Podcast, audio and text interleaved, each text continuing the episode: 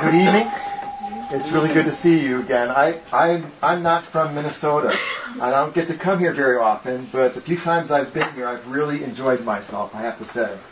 And uh, so I'm glad to be here. Um, I live in Virginia, but I've only been there for a couple of years. Let me tell you a little bit about myself. I'm kind of a person, I like to know a little bit about the person I'm listening to to know whether I should listen or not. You know what I mean? Uh, so let me just tell you, I'll elaborate on that story that Paul started since you brought it up. I'll, I'll Yeah. give you a little context. I, uh, I actually grew up in Connecticut, uh, so I'm a New Englander. But I ended up in school in Ohio, and in, while I was in Ohio, I started I started fencing with the uh, with the club there at the university, competing. And when I uh, graduated, I got a job with Texaco. Texaco moved me far from home, far from where I ever wanted to be. They moved me to Texas, and uh, that was like going to a foreign country. Anybody here from Texas? Anybody from Texas? No. Well, anything you want. Yeah, I say anything I want. Good. Okay, now I can tell the truth, right? but uh, here I grew up in a place with uh, mountains and woods and streams, and I ended up on the moon. You know, it was flat and dry and brown, and I got there. I thought I made the biggest mistake of my life, and I wasn't married. All I had was what I carried in a suitcase. I, I didn't even have a car, and uh, I so I landed there with not much to do. So I, I right away I tried to find a fencing club. So there was none. So I started one, and uh, I started giving lessons at the YMCA, and uh, started competing. Turned out pretty good competitive area. We would drive. I was getting interested in. I was in, in my church. I was teaching Sunday morning Bible class, and uh, the the team was doing really well. I raised up a team, and we were competing. We would drive about six hours to San Antonio or San Marcos or uh, or Dallas to compete, and the, the events were on a Saturday, and I had to be back Sunday morning for my Bible class, and all these guys, these pagans, they, they, you know, they go with me, and I, after the event, we would drive, be driving back, getting in at two in the morning because I got to be back for my Bible study. You know what I mean? I thought, wow, they were really good sports. But along the way, we, uh, I hooked up with a Hungarian coach.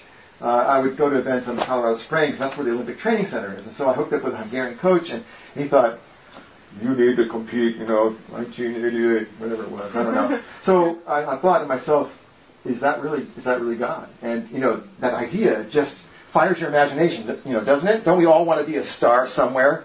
And you're thinking, wow, you see potential in me, really? I, I could do this? And uh, as I was thinking about it more and more, you know, um, I was advancing, I was competing on the national circuit, and dropped, you know, I was stuck at 100 for, for a couple of years. I couldn't break under 100. And all of a sudden, I broke down to the top 40, and, and you know, it was going better and better and better. And I'm thinking, wow, maybe this is, maybe this is something I can do. But as I was weighing that, uh, I, just, I started to think, God, is this you? What would happen if I actually did this? And I realized that to give yourself to an Olympic sport, Olympic endeavor, requires the highest level of commitment. Kind of a commitment that almost makes your, your wife, I was married at the time, you know, second fiddle. And more than that, I realized that it would have to make your faith, my faith, second place. And it was, it, when I saw that, I really wanted to do it. You know, I really wanted to do it. But when I realized it, I realized I couldn't because I would have to make fencing my God. And I, in the end, I wasn't willing to do it. So what I did though, I didn't go down easy. So when I said to God, I had to make a little deal. You know how that is. So here I was teaching the Bible, and uh, people tell me I was good at it, and so I said, God, I'm gonna lay down my sword. My sword was foil. I was a foil fencer. I said, God, I'm gonna lay down my sword. I couldn't do it halfway. It was all or nothing. So I was gonna. I said, okay, I'll give up fencing. I'll lay down my sword, but I ask that you give me the same ability to wield the sword of the Spirit that you gave me to wield the sword. And uh, that was November 1985. That's when that was. I know that's ancient history, and how many were born, bef- you know, after that. Right? Okay. okay. Yeah. Um, but that marked that marked something in me, the the willingness to surrender and to say, God, all right, I'm yours, I'm yours, and this thing that I love so much, I don't want it to be something that I love more than you. Amen. And, and what I found is that you know that, that God doesn't always do that, but there are critical junctures in our life where we have to make a choice be- and decide what's going to be our God, what's going to run our life, and uh, it can be almost anything. There are so many things that compete for God. And when I, I always used to think, you know, raised kind of naively to think that the enemy of our faith was something evil. You know, it's the occult. It's, it's drugs, it's alcohol. But you know what? Very often it's the good that's the enemy of the best. The good that's the enemy of the great. And, uh, and I, there's nothing wrong with fencing. Nothing wrong with exercise. I, I called Paul this afternoon and they couldn't answer the phone.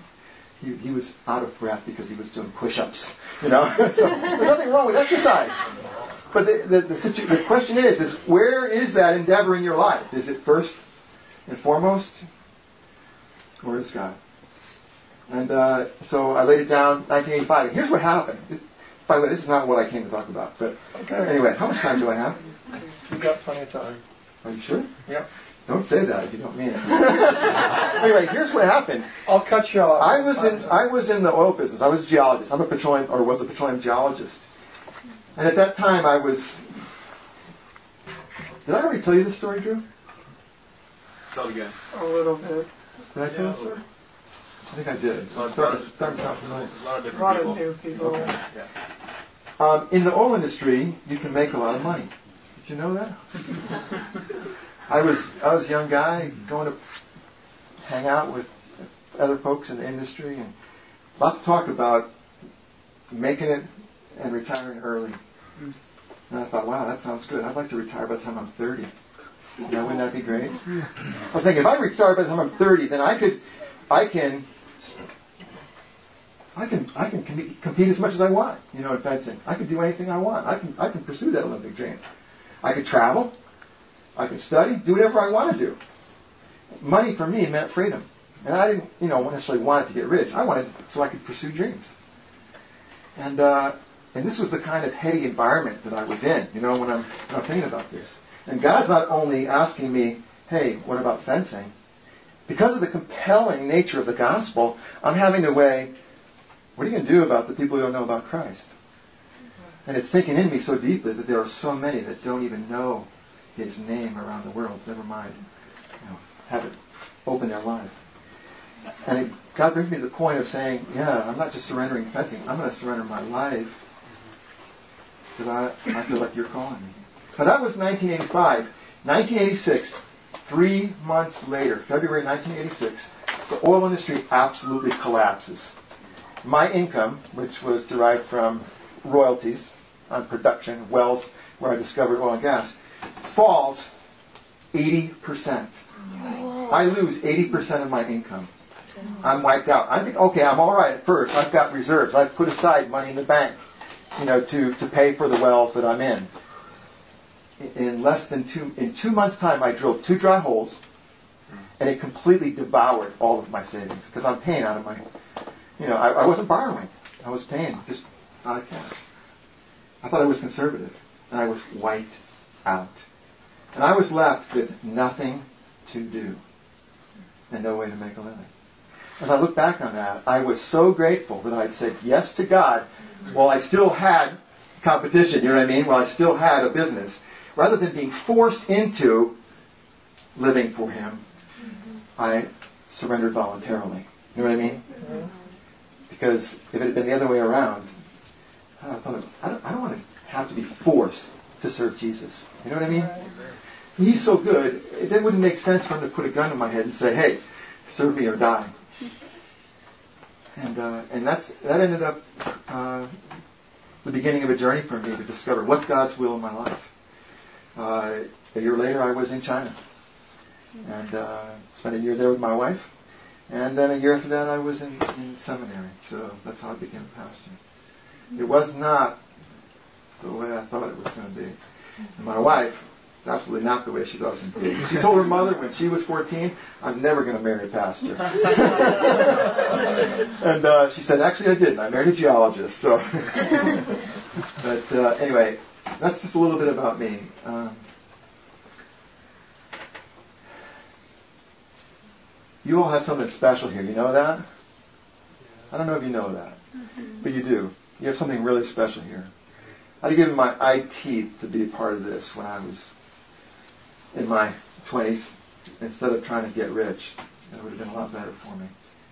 Uh, 20s or 30s.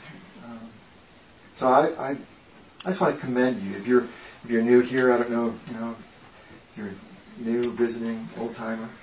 Um, this is this is rich stuff from what I understand talking to Paul, and uh, you're going to be laying stuff. There's going to be foundations laid in your life,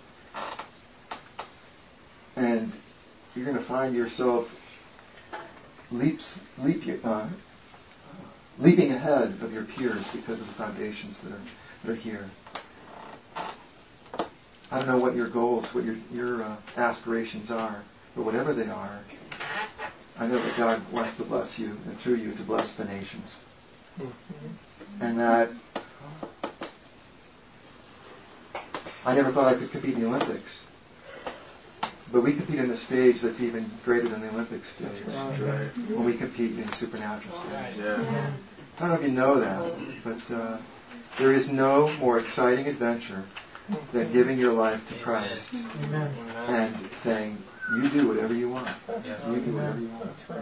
And I can say for that, for myself, I am now traveling to, uh, I minister to the underground church in China, and uh, I go there three or four times a year. And I never, never imagined I'd have the opportunity to do that. Never. Never. I now minister with pastors who have more churches under their care than I had members in my church. You know what I mean? I had like, like the 250 people in my church. And, and now I, I minister pastors have more churches, more than 250 churches under their care. That's what happens when you surrender your life to Christ. That's right. You're not just competing in the Olympics. In the end, it was no contest. I didn't give up anything. God gave me more than I gave him. And that's the way God works all the time. No matter what you surrender, no matter what you give up, you're never going to give more than he gives you. Before and after. And I never saw it coming. I never saw it coming. I was one of these kids that had no clue what I wanted to be or do. But I saw that God used everything in my life. And it's bringing me to the point where I feel like I'm actually I'm actually making a difference. You know what I mean? And that's a wonderful thing. Now how does God do that? I want to talk about that a little bit tonight. Will that be all right? Because one of the one of the questions that's been puzzling me that I've been uh, struggling with with my team and uh, there's a fellow here by the name of Tim. You might know Tim Bentley here. Tim, raise your hand. He's uh, connected with the ministry I'm involved in too. Tim's been to China and different places around the world too. But one of the things we're struggling with is to ask the question is how does God transform lives? How does he do that? Because I know for myself, I sat through lots and lots of sermons that went in one ear and out the other. How about you? No? I can't even remember them. I mean, they didn't change a thing except make me bored. Mm-hmm. So how does how does God actually change people? What is the process? Um, would you say that Jesus was a good teacher? Yeah. Yeah. I, you know, I don't think he was a good teacher. Can I say that here? I don't think he was good. I think he was great. He was the best. He was the best. There's no better teacher. And uh, I want to look at a little piece of his teaching.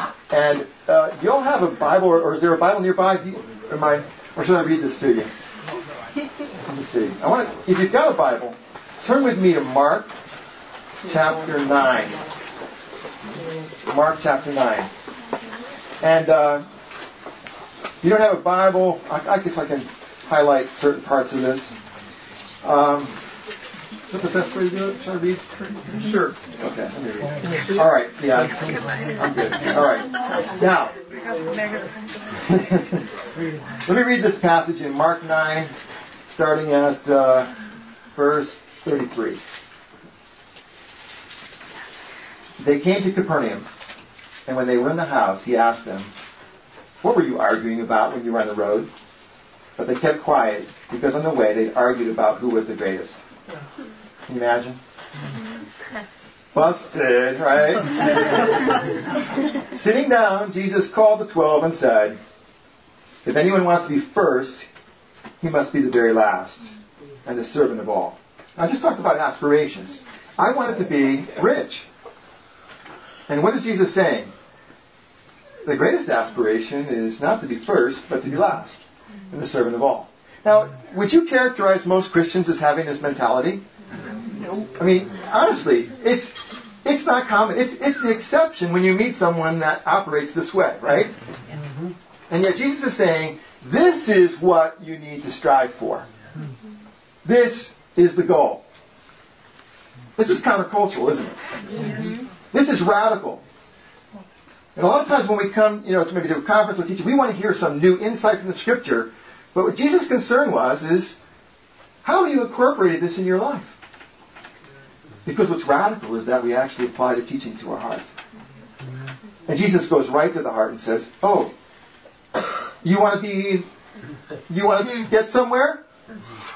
Go to the end of the line. That's right. You want to get somewhere? Be the servant of all. And so then he takes, in verse 36, he takes a little child and he has him stand there.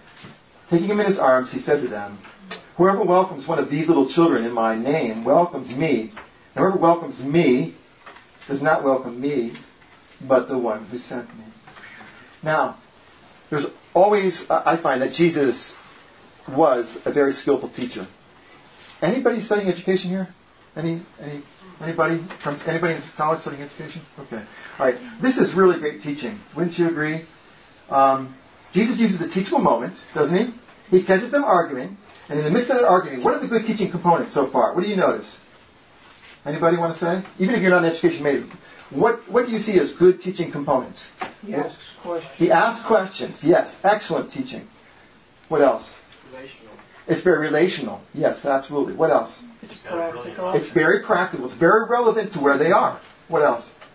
It's, it's a brilliant object lesson. Oh man, the object lesson is fantastic with this child, isn't it? Mm-hmm. Yeah. Great. What else? Anything else? He sat down, Okay. Significance met is them at their level. yeah, he got down to their level. Mm-hmm. He's not lording it over them, is he? Mm-hmm. Mm-hmm. This is a great teaching from a great teacher, isn't it? I want you to remember that. But what sparked this argument, do you imagine? Do you recall what happened at the beginning of the chapter, what was going on before this? Yes, the, the transfiguration is what kicks this whole thing off. Who can tell me what happened at the transfiguration? Somebody summarize this since I, I can't read this. Linked up in the glory, Right, and he, his father was there, and then Moses and Elijah was right, okay, yeah. And then uh, Peter was like, Lord, Lord, like we should just set up like some boxes We need it, and we're yeah. gonna do here. Yeah, I want to stay here, right? let's get our jammies on and let's stay. This is great, right? Basking in the glory. Moses, Elijah, and uh, now, how many of the disciples were with Jesus? Three, right? What were the other ones doing at the same time?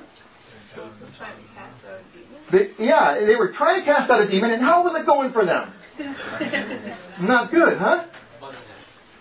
It- it- they weren't making it at all. This demon was giving them fits, and it didn't come out. Jesus comes down the mountain with the disciples, and he asks them basically, you know, what you've been doing? Actually, someone else came up and says, hey, we asked your disciples to do this, to cast out the demon, and they couldn't hack it. Now, later, yeah, it gets the prayer and fasting, but what does Jesus say to them? Look at this rebuke. Oh, unbelieving generations, how long shall I stay with you? How long shall I put up with you? Bring the boy to me. Man, that's, that's tough. So at this point, how do you think the three are feeling? I mean, they've been, what have they been doing again? Let's review. On the mountain, they've been basking in glory. And what's happening to the, the ones on the ground? They're being shamed. All right. Can I have a volunteer? Can I have three? Can I have? Can I have three to represent the ones were on the mountain? All right. Good. One, two, three. All right. Now, I, and can I have a few others? I don't need. I don't need eight, but or, but I, I- I need some others to represent the ones that were trying and failing to cast out the demon. We're going to do a little improv. We're going to do a little role play. All right. Are you okay with that? Yeah. Okay, good. Now, let's see. This is the mountain up here, so I want the three to to, uh, to come over here. We'll get this. Let's see if we move this out of the way. Now move this this way. All right. Are you one of the three? All right, who's who's going to be a, uh, a failure? well, most people don't answer invitations like that. All right, come on, come on. All right, all right. Then I have uh, yeah, you too. Yes, yes, by all means. Anybody else? Anybody else want to be the, uh, the the ones who tried to cast out demons and didn't? Yeah. All right. Okay. Real work. Okay. All right. Now, so we're setting it up. Here's where we are. You're just coming down from the mountain, and you're getting the, you know, you're, you're meeting your cohorts, and let it roll. Okay. Uh-oh. I want you to think about what's your posture coming down the mountain. What's your posture? Yeah. What's your attitude? What's your attitude? Okay, go ahead and meet. Let's let's let it roll. Let's see what happens in this interaction.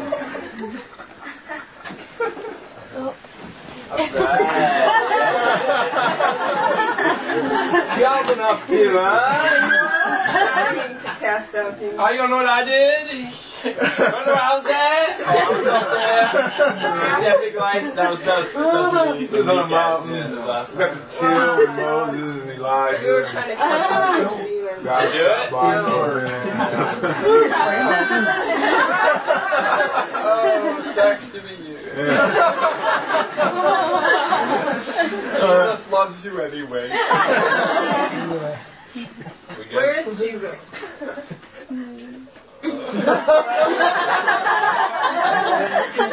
He's praying. We need a little help. Jesus is getting. Oh, he's with the mouth. But I don't know. Are we, are we good? Yeah. Are you good? All right, let's hear it for him.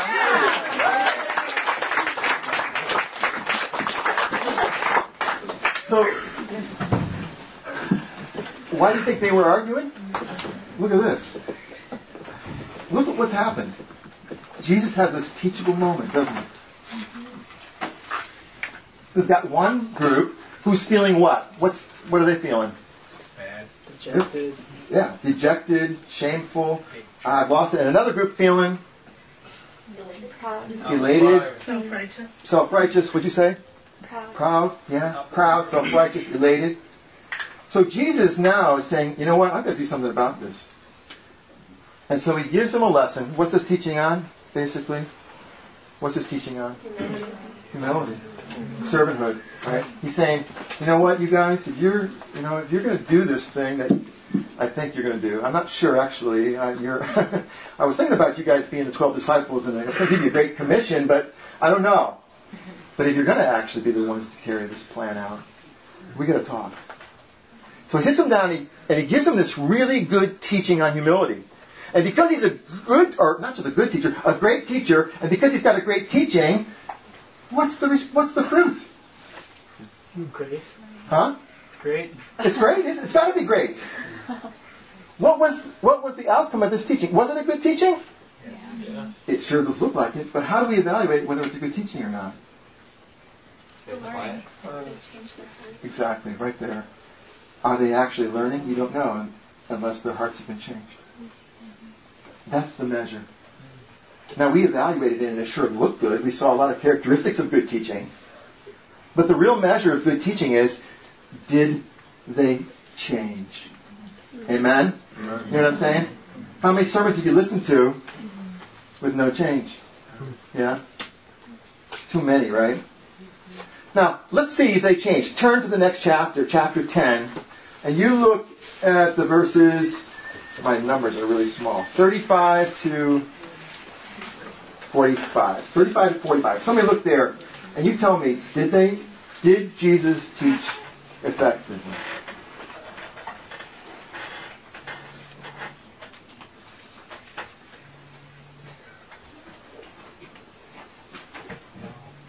I'm guessing not. Yeah, read it for us. What. Yeah, go read the whole section, the 10 verses. Uh, then James and John, the son of Zebedee, came to him. Teacher, they said, we want we want you to do for us whatever we ask. What do you want me to do for you? He asked. They replied, Let one of us sit at your right and the other at your left in your glory. You don't, and Jesus replied, You don't know what you are asking, Jesus said. Can you drink the cup I drink, or be hmm. baptized with the baptism I am baptized with? We can, they answered. Jesus said to them, You will drink the cup I drink, and be hmm. baptized with the baptism I am baptized with, but to sit at my right or left is not for me to grant. These places belong to those for whom they have been prepared. Is that, go to 45. When the ten heard about this, they became indignant with Jesus, with James and John. Jesus called them together and said, You know that those who are regarded as rulers of the Gentiles lords lords over them, and their high officials exercise authority over them. Not so with you. Instead, whoever wants to become great among you must be your servant, and whoever wants to be first must be slave of all. For even the Son of Man did not come to be mm. served, but to serve, and to give his life as a ransom for many. Wow. Wow. So, what's the teaching on? Servanthood. Where have we heard this before? I mean, just a chapter ago, Jesus is teaching on humility and servanthood. He gives them a great lesson by a great teacher. And what effect does it have? Zip. Nada. Nothing. They're not changed. Jesus gives them two teachings. Does that do it? And let me ask you, do they ever change? Are they ever transformed? Do they ever become humble? Yes. Okay, when? When can we definitively say the disciples are humble, they are servants? After Pentecost. After Pentecost. All right, so tell me, between this passage we're reading and Pentecost, what has taken place that has so transformed them? Brokenness. Brokenness. Say more about that. Who said brokenness? Uh, Peter denied. Say more about that was brokenness. confronted with his own barrenness and was poor in spirit. Who's talking? All right, say it again loud. Get up and scream. Man, your walls talk here. Go ahead. No, just Peter's uh, Peter's uh, you know awareness of his own sin and being confronted with his weakness and uh, and being and, and despite all that being loved really breaks him and equips him to be used massively you know in beginning in Acts two and, and so forth. Fantastic. Yeah, Peter is broken by his own denial.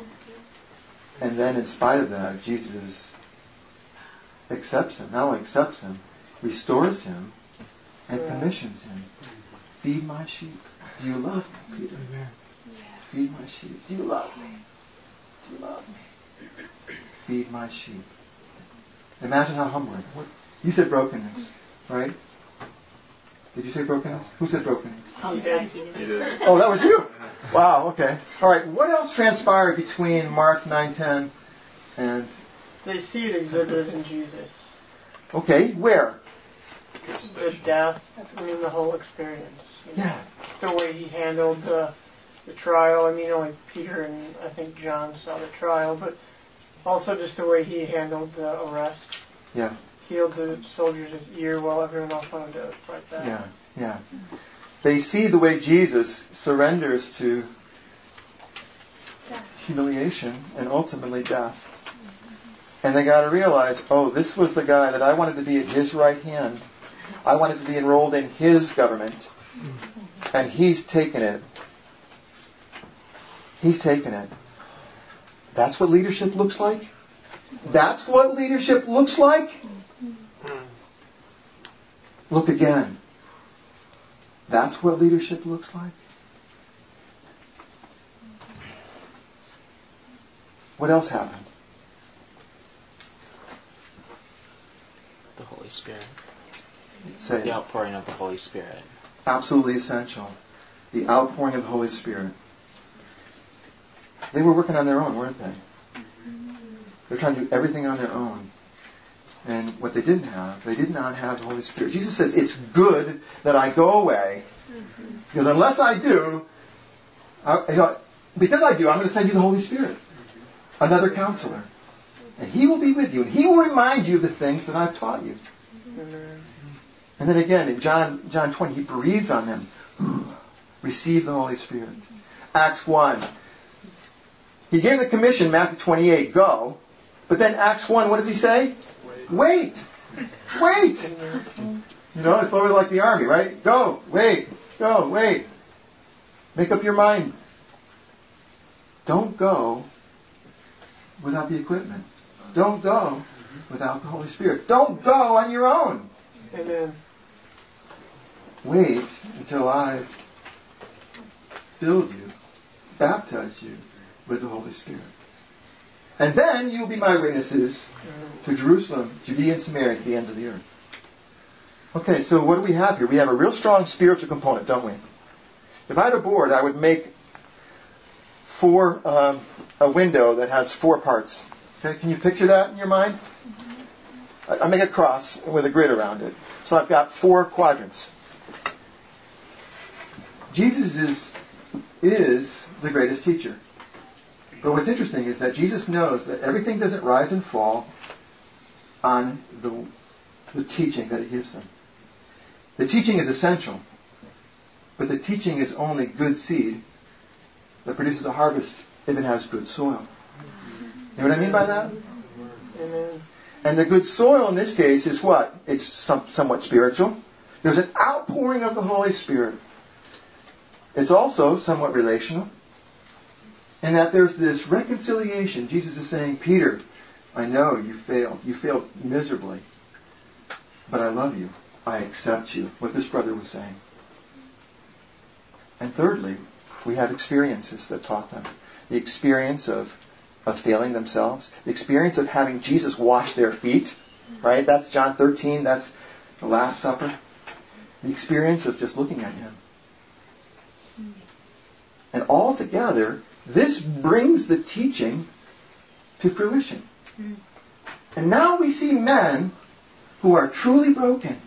Now we see men who are willing not only to give an hour a day, six hours a week to the ministry, but we see men who are willing to give their very lives. Hmm. And this, men who are willing to serve the least.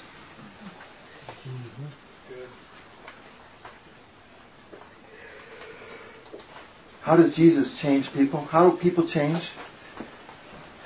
You know it yourself. You've you've heard lots of good teachings, haven't you?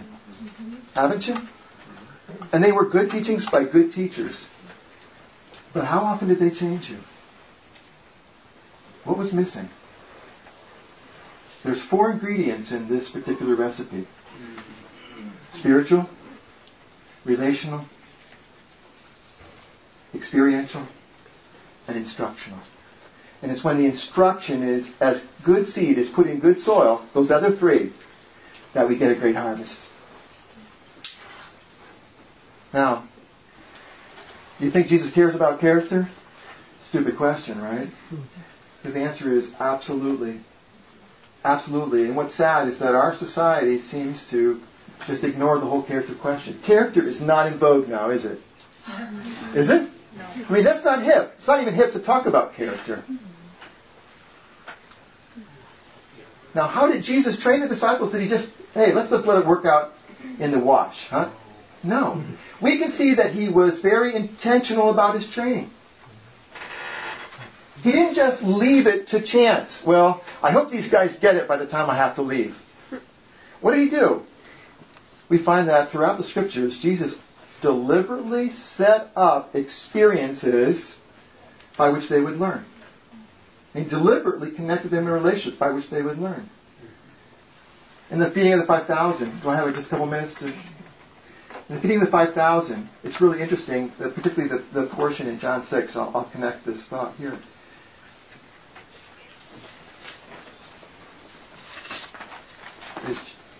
John 6. If you want to turn there with me. John 6. The multitudes have gathered, and uh, it's getting late, and Philip is kind of concerned about how are we going to care for all these people.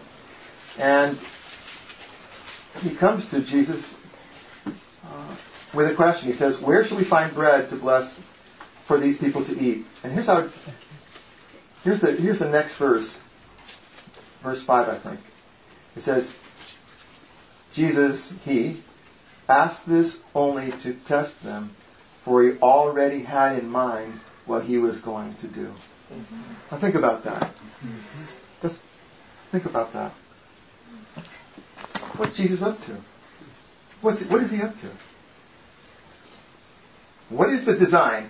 Again, those of you that may be into design or, or education, what's Jesus up to? Teachable moment. Another teachable moment.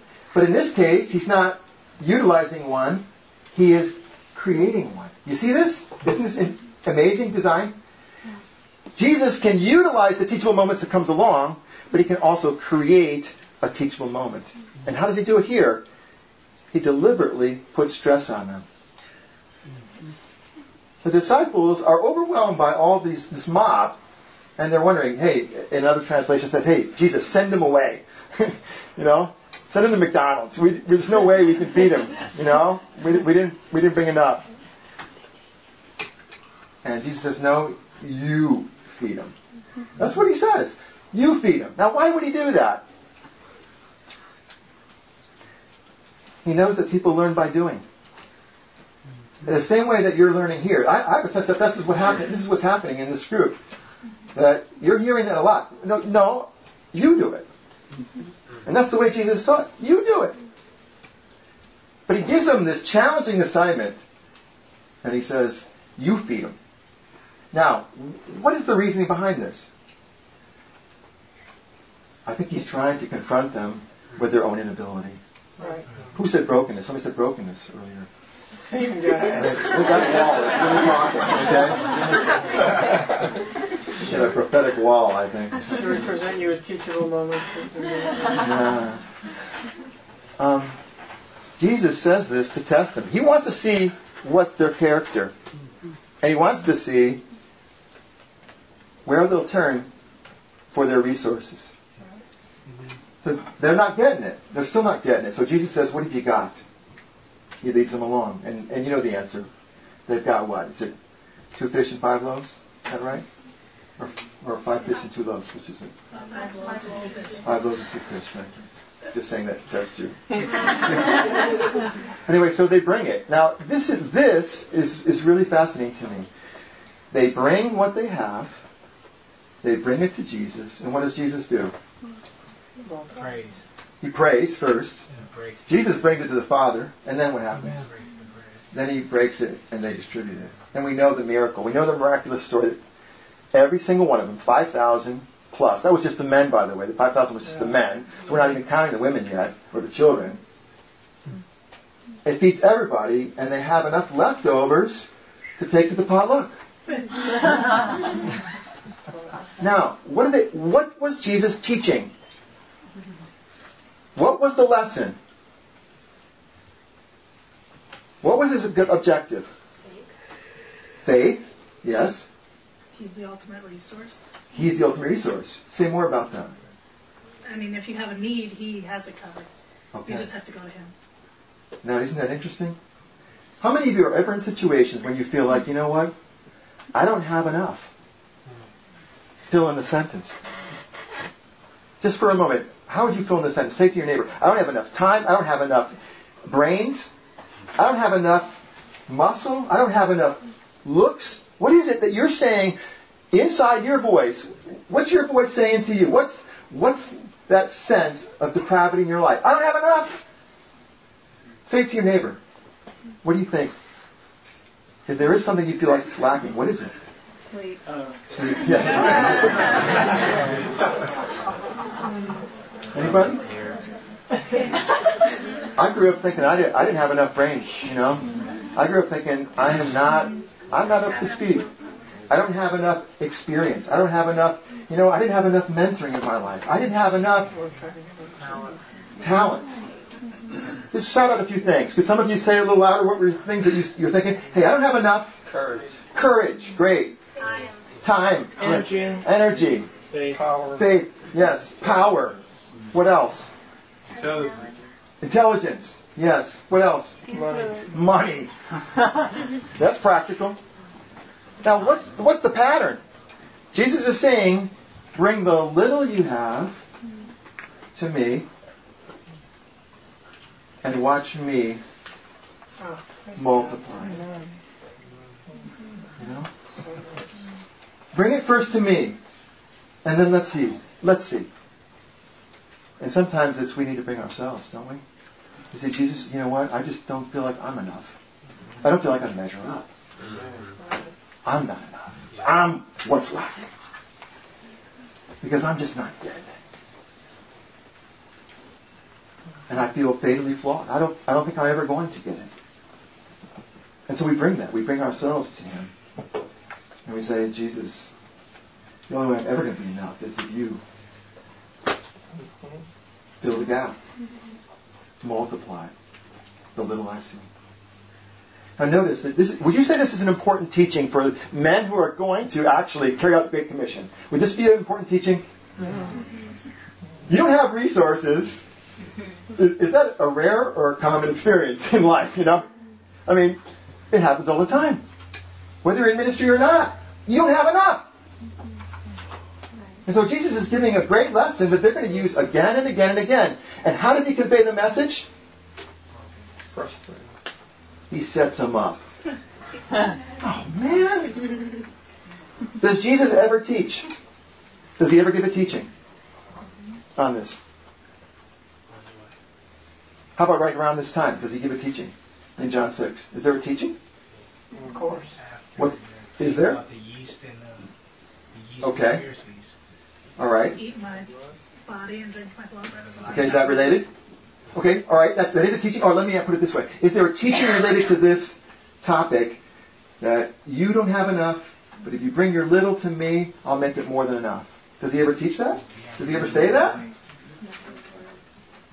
It's not a lesson with words. Mm-hmm.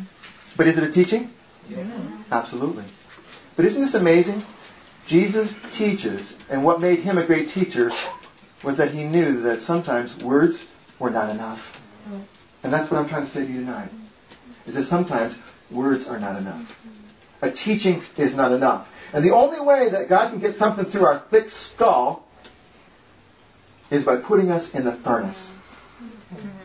Putting us in the deep end of the pool where we're thinking, ah, I'm not enough. Why? Because one of the most important things we can learn is not to look to ourselves, but to look to Him.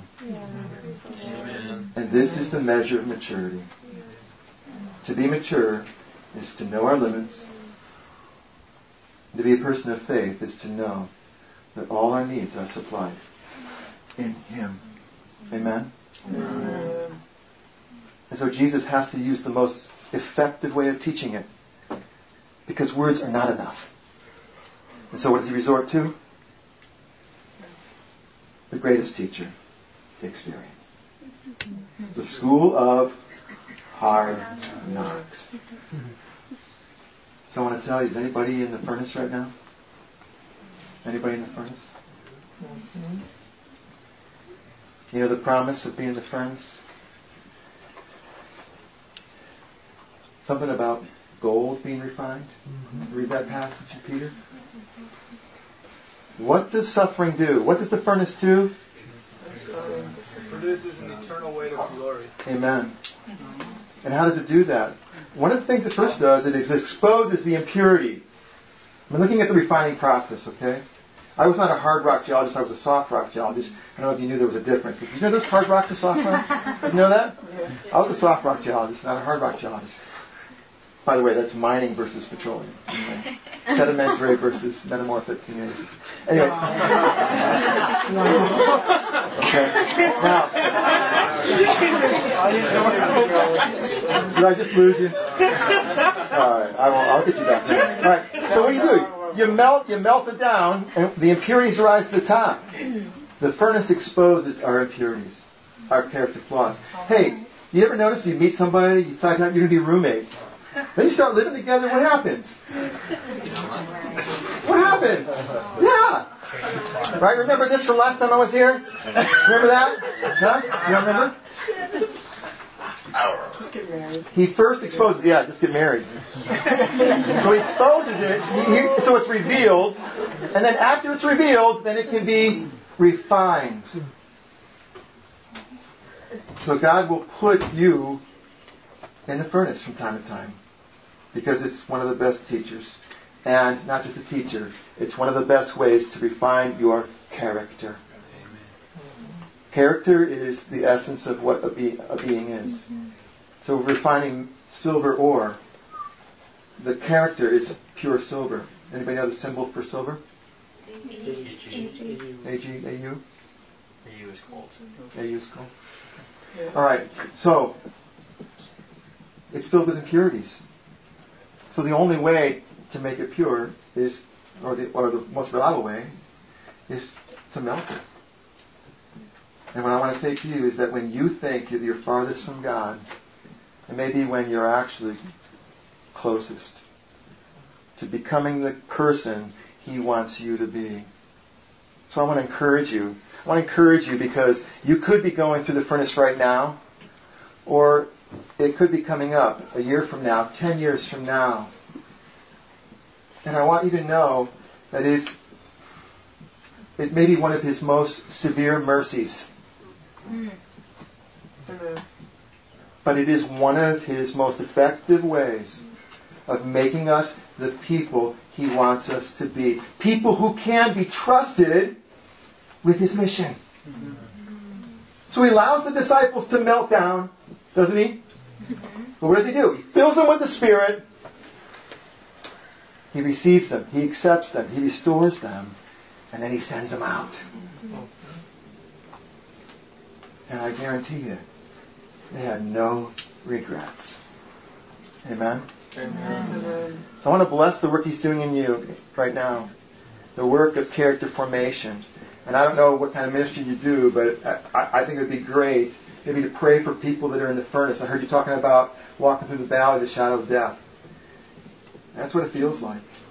Sometimes it feels like you're going to die. And uh, but I want you to know that God is never without purpose. And even in the midst of that, His eye is on you with the greatest purpose in mind. Amen? To make you more like Christ. Um, Paul, I mean, I'd love to pray for people, but let me just ask what you're discerning and since you know the timetable and Well, how things work around here. I would like you to pray for them as a group, and then I would like them to pray for each other. And then at 10 o'clock, uh, when we're done with the small groups, then this room becomes the prayer center. And those who want more prayer, we hang around, love to pray for anybody for extended time. God really wants to give us this message because it's come a couple times tonight before Oh, you really? you spoke. So uh, you you pray over us, and then I'd like us where you are, just spin, just uh, after we pray, just spin in a little group of two, at the most three, most three, just spin together, and then ask, how can I pray for you? What are you going through? Or you can share, here's what I'm dealing with, here's the struggle that I'm having, can I get some prayer? So you pray first for us. This is a good message, important message. That God, God's willing to frustrate us, willing to put us into tests, and then let us see. We just said something about failure. God, we need to see that we can't do it. So you, uh, you pray for us. Let me first say that I uh, I didn't I wasn't such a good student in the school of failure, and uh, so I'm praying for you as someone who didn't didn't pass uh, didn't pass the test, and I had to I had to go through it again. Um, so I say to people now, I say, don't waste your sorrows. That's what I say to them now. Hmm I won't unpack that, but just leave it to the Holy Spirit. Heavenly Father, I, I thank you for your mercy. Mm. I, and I, I want to acknowledge, as we talk about this, that I know you are a merciful God. We know that you are a God of grace. We know that you never put us through what is beyond our ability to endure it, with you present with us. And I rejoice in the, in the picture we see of the three men in the fire, that it, they were not there alone. That in the midst of their most severe testing and trial, in the midst of a literal furnace itself, that they were not alone. But that you were in fact there, the fourth man with them. Mm-hmm. Uh, uh, and, and I just rejoice that that is your character. That is your character to be with your people, to never leave us or forsake us. Mm-hmm. And I say that knowing all of the contradictions and hearing from my own friends and family the struggles that they face in the furnace and saying, Where's God? This is baloney. And so I pray for those who want to shake their fist at God now. And I ask, O Lord God, to be present. Mm-hmm. I ask you, O Lord, to reveal yourself. And I ask you, O Lord, to bring them through. And to breathe in them the breath of the Spirit when they have no breath of their own to breathe. I ask you, Lord Jesus, to give them what they need in the midst of all of their lack, to give them more and more and more than enough. Not to get back on their own two feet, but to stand up on your feet. Not to stand up in their own power, to stand up in your strength. Mm-hmm. And to be men and women of God who are changed and people who will change the nations. Mm-hmm.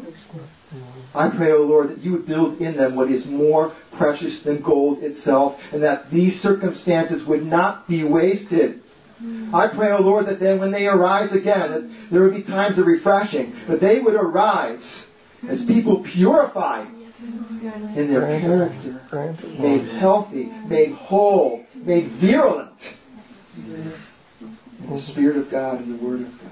Mm-hmm. So I put them in your hands, O Lord God. Mm-hmm. I pray that you would surround them with your love, that you would hold them in your arms, mm-hmm. and that you would weep with those who weep, and then allow them to come to that time where they can laugh, and laugh with you, and rejoice with you in the great things that you have done. Mm-hmm. We ask for your blessing now. Yes. And we ask it in the precious and powerful name of Jesus, our Savior and Lord.